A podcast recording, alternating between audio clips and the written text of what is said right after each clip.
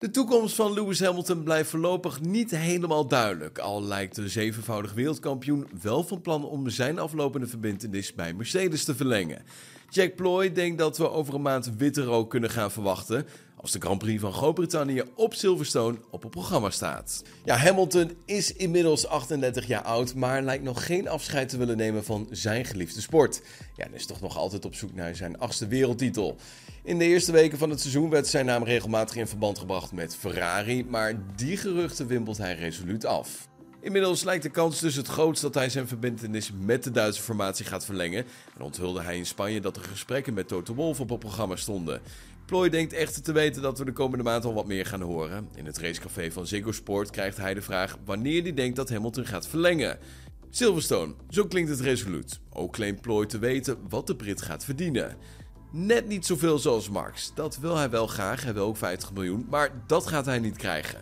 Wel dicht in de buurt hoor, richting de 45. Nou, ten slotte gaat hij ook in op de lengte van de verbindenis. Twee jaar, denk ik. Ik denk tot die nieuwe auto komt in 2026. Al dus Jack Ploy bij Ziggo Sport. Ja, en op dit moment is de 24 uur van allemaal nog in volle gang, maar de openingsuren van de race waren complete chaos geweest. Vol met veranderende weersomstandigheden, incidenten en crashes. Begon al bij de start, waarin Jack Aitken met zijn Cadillac crashte.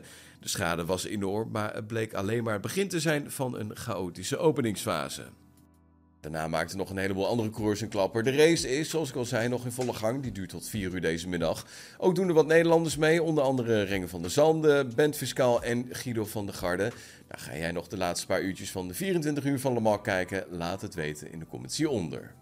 En als het aan via president Mohammed Ben Sulayem ligt, dan keert de Formule 1 binnen afzienbare tijd terug naar lichtere auto's.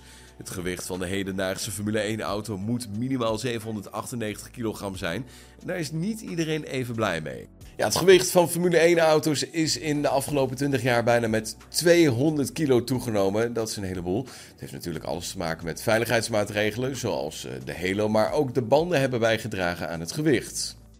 Coureurs en teams hebben zich vaker uitgesproken over het gewicht van de wagens en inmiddels kunnen ze toch ook wel steun vinden bij enkele beleidsbepalers.